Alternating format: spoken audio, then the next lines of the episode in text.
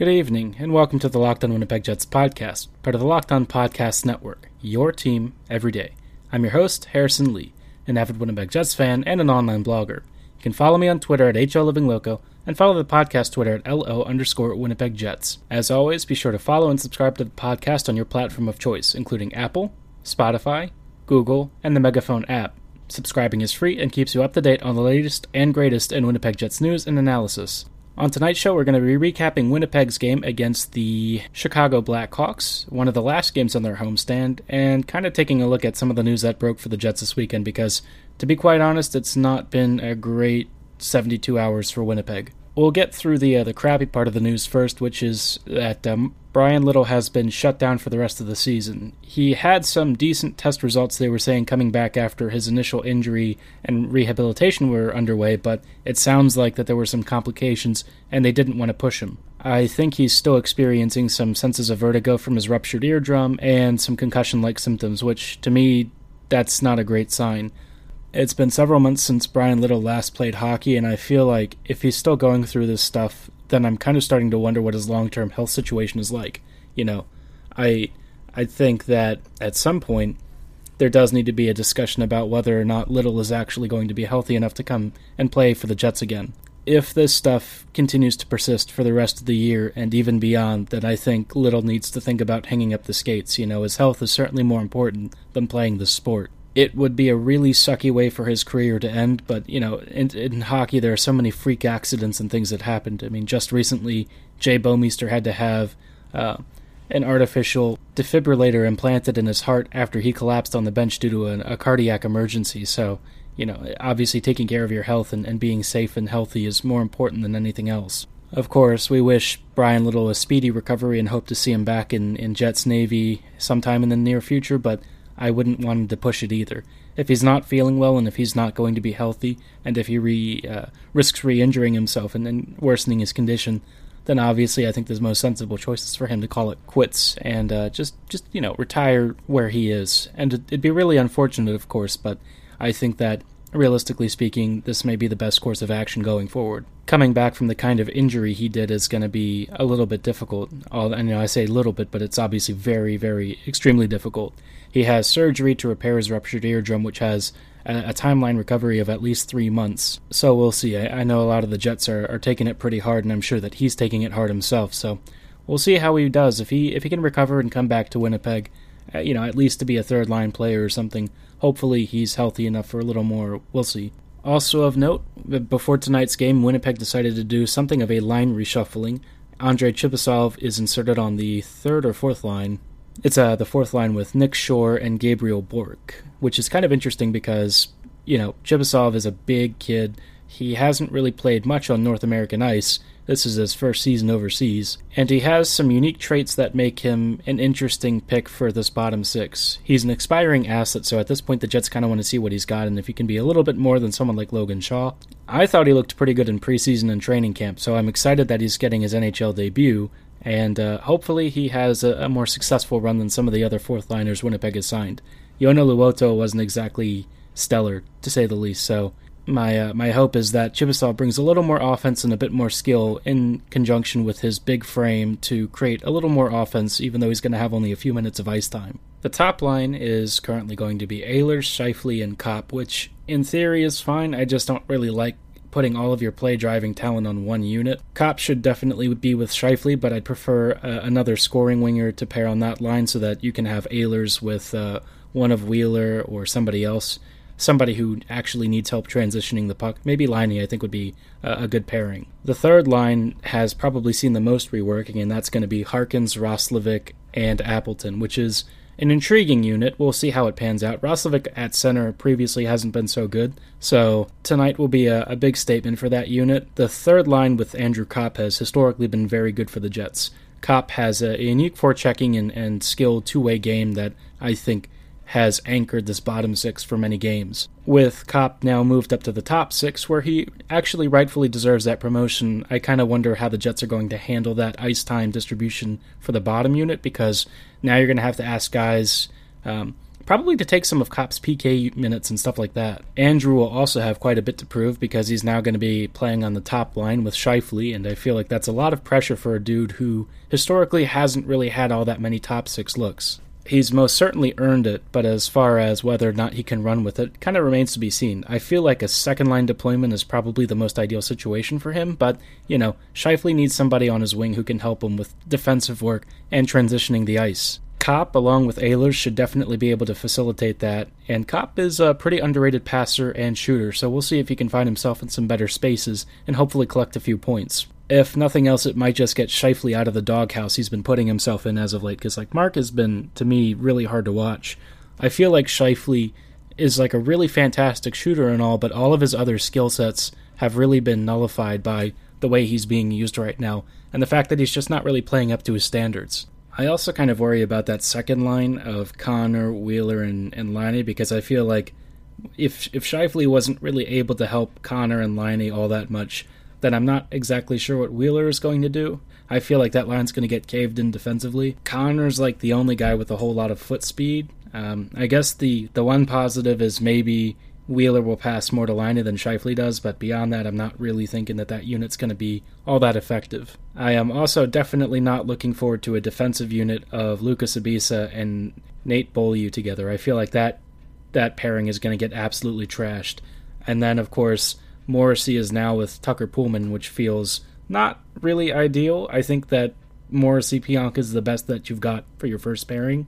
I, I know that Neal is obviously not an ideal first pairing guy. I think he's more capably at a second pairing number four kind of role. But you know, Winnipeg's defense right now doesn't really have the option of being picky, and I think Tucker Poolman has proven time and again that he's probably not capable of handling first pairing minutes. There's a chance that Josh Morrissey isn't really either, but you know, again, Winnipeg doesn't really have any other options. They're just going to have to ride what they have. So putting Poolman in, in Pionk's place to me is probably not the right decision. I understand why Maurice thinks that he has to, but I think if anything, Poolman's probably proven that he needs to be relegated more towards second pairing or third pairing minutes. Have to say, the uh, the Blackhawks and the Jets sure know how to open a, a pretty fast game, and I would say that both teams traded a lot of early chances, especially in the first period. If in games past Winnipeg was known for slow starts and kind of coming out of the gates a little bit behind the ball, Tonight they did a little bit of that, especially in like the first five minutes. But after a while, the Jets did start to find some of their footing and get a little bit faster. And I feel like just Maurice swapping the lines and, and changing things up a lot probably had something to do with a little bit of a slower start out of the gates. The Jets weren't really getting dominated or anything, but Hellebuyck had to be sharp on a few early, uh, pretty good chances and shots, especially from the uh, the central area where you know, you don't really want to give up opportunities to a team like Chicago, who aren't really great but have enough talented shooters to give you issues. Thankfully, uh, Winnipeg started to kind of climb back into this and, and create a few opportunities. I think the third line was probably the most effective out of all of them. The top six was eh, not super great. I think that uh, the first line is fine, but Copp is kind of not really complimentary in the way that I was hoping with Scheifele. I think that Copp is very good at what he does, but um, one issue that kind of came up is that he and Scheifele sometimes, I don't know, it seemed like there was a little bit of confusion as to whose responsibilities were what, and so, you know, if Scheifele is used to playing as, say, like a, a center, and Copp does the same thing, sometimes they would kind of overlap in responsibilities, and I don't think it was as effective as the Jets were probably hoping for. But Copp was able to find a few opportunities around the net and get in pretty close and, and generate some nice uh, net front opportunities that, had somebody been around to help cash in on it, the Jets probably would have collected a goal or two. In the past, people have said that Copp has stone hands, but tonight I don't think that was the issue. I just think that Crawford was, uh, generally speaking, on, on close opportunities, really good tracking and really aggressive positioning, which is kind of a hallmark of what his what his usual MO is. Despite a, a pretty even first period, uh, Chicago ended up being the one to strike first, and this one was kind of fluky, I felt. Uh, Chicago came in on the zone entry with the right wing, you know, kind of streaking down the side, and the wing pass towards the center where Ryan Carpenter was kind of like on the side of the left side of uh, the the net towards the short side where Hellebuyck was, and somehow the puck like deflected off of um, an area right above the blade and deflected up and over Hellebuyck's shoulder. It's one of those things where you can't really stop it. I think like Hellebuyck would have had to have taken a pretty impossible angle in order to keep that puck from going in. So it's one of those things where I just sort of shrugged and was like, "Yeah, you know, you can't really do anything about it. Not really a big deal." Cool looking goal, I'm not to lie, but very unfortunate for the Jets. It's not like Chicago didn't earn it or anything, but I think that generally speaking, Winnipeg had a, slight edge, especially late in the first period, and so I was a little bit surprised that Chicago ended up breaking the ice first. I think that's more a little bit of poor luck uh, and some shots that went wide, and also Crawford tracking the rest and being able to shut down some of Winnipeg's top shooters.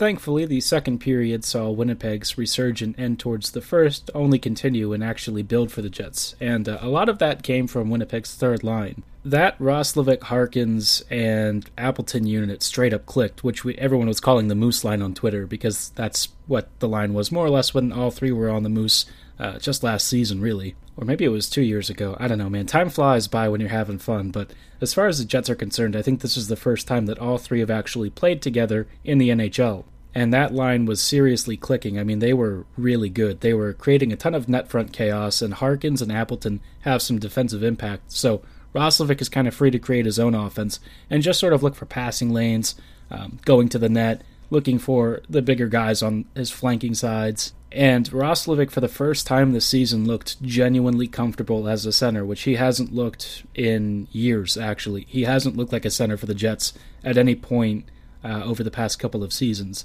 So for him to have a ton of comfort with the kids immediately, for me, is a great sign, because that's ideally what you want to have going forward. Copp is a really good stabilizing force in light of Little being out for the rest of the season. So having having a, a, guy who can play third line center until Lowry comes back is really ideal. And honestly, I think my preference is if that unit is allowed to stay together and, and Lowry can become your fourth line center and have uh, basically two third lines running, I feel like that's the ideal situation if the Jets needs a little more defensive help and they can't get any on the uh, blue line.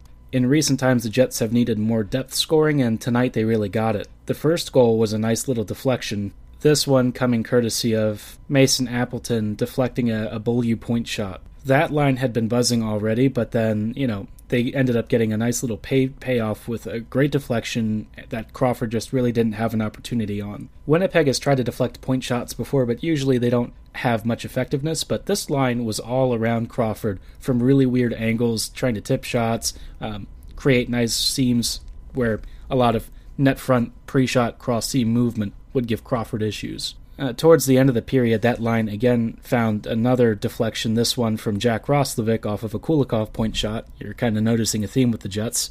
Uh, this line again was creating a ton of offensive zone pressure, and again, they had a nice little dirty tip that found its way through. And really, this line can do stuff like just barrel towards the net at, at high speeds and use physicality to muscle their way into the box, or they can tip point shots, apparently, and beat goalies from weird angles. They were positively buzzing all throughout this entire period, and it's nice to see the Jets have some versatility in their depth scoring, which is something that they didn't really have before.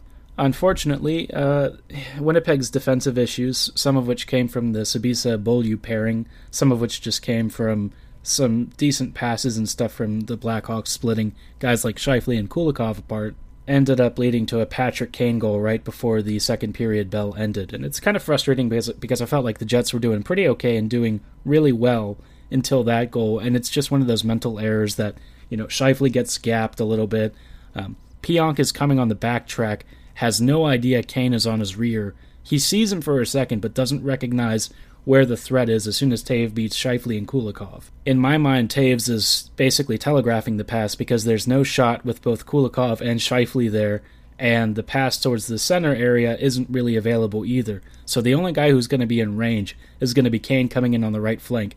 Pionk never seemed to recognize that Kane was going to kind of cut in around his backhand and beat him very cleanly. Pionk, you could actually tell the exact moment where he was like, "Oh crap, I missed it," and you know, it, by then it's too late. Kane's already in and scoring. So unfortunately, that's that's the kind of defensive miscue that's bitten the Jets multiple times this year, and it'll probably keep happening. But as long as the Jets can kind of outscore their issues, it is what it is. I mean, you're going to expect the Jets to lose more games than they win. That's the reality. If they can play more wide open hockey like this, though, I think they have a decent opportunity of at least being an equal and competitive squad to their opponents.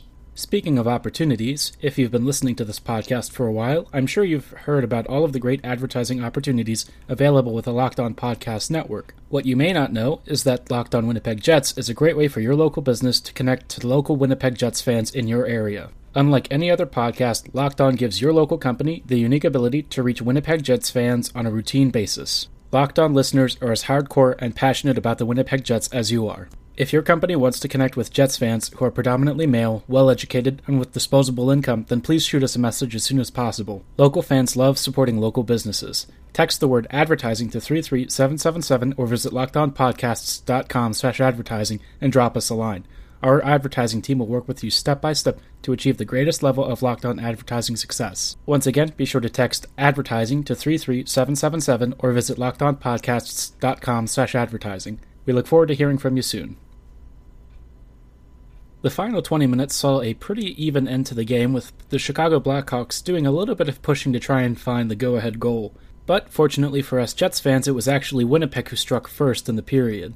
Nate Beaulieu deflected one off of, uh, I think it was Alex DeBrincat or something. This one, yet again another distance point shot that seemed to knuckle and catch Crawford unaware. The goal ended up being enough to keep the Jets within the lead for the remainder of the period, and even though Chicago had a number of pretty decent chances, especially once they pulled the goalie, Winnipeg ended up holding pretty firm. Overall, I'd say I was pretty happy with this effort. After two very stinky games in the past week, the Jets looked a lot more like their former selves when they were winning games against uh, St. Louis and a few other teams since the All Star break, Winnipeg is something like 5 2 and 1, which is uh, actually a pretty good streak considering the Jets haven't really been all that great this season. Barring a couple of notable instances over this past stretch, Winnipeg has actually played like a competent NHL team, and tonight they looked more like they should, which is a good sign if you want to have momentum going into Tuesday against the LA Kings. Winnipeg, you know, can be a decent team, but I think what was more surprising was just how good the third line was, and uh, Josh Morrissey looking a little more like himself tonight. Paul Maurice was quick to note that this was probably Morrissey's best game of the season, and considering how Morrissey has played this year, I don't think that that's a particularly high bar to clear, but I would say that Josh was more of what we expect. I thought his positioning was better, his reads seemed to be a little more timely, he was able to cut off passing lanes, and uh, had a little bit more inside positioning against opposing forwards than he has in the past. He had a few moments where he still looked a little iffy, and a couple of his passes, I think, especially across the crease, were uh, a bit risky and dangerous, but ultimately, you know, no harm done. If nothing else, he just looked a little more, I guess, up to speed and on pace, which is sort of unusual for him this season because he's looked a step behind in almost all of the other games. Chicago isn't exactly a slow team either, so him being able to keep up pace is a, a pretty decent sign of things to come. Obviously, I'm going to measure my expectations and not get too too ahead of myself. I think that Chicago is a pretty bad team, and even though they were able to create quite a few high danger opportunities against the Jets, I feel like, you know, I don't know if this is a really great gauge of where the Jets are at this point. I think Winnipeg just needs to take care of business as best as it can, and uh, ultimately hope that the Preds kind of stumble because right now Nashville currently has a two game advantage over the Jets, same amount of points, but both teams still trail Arizona and Calgary for the final two wildcard spots, so it's going to be a, a, bit of a tough one. Calgary is most in danger of slipping out. I think that they've played a couple more games than both the Jets and the Preds, and uh, I just feel like they're a little bit inconsistent. They're certainly a lot better all around than the Jets, but they also have some defensive issues that have cost them in a number of games in recent times. Arizona might also have issues going forward if Taylor Hall doesn't get going, and I feel like their situation is very tenuous.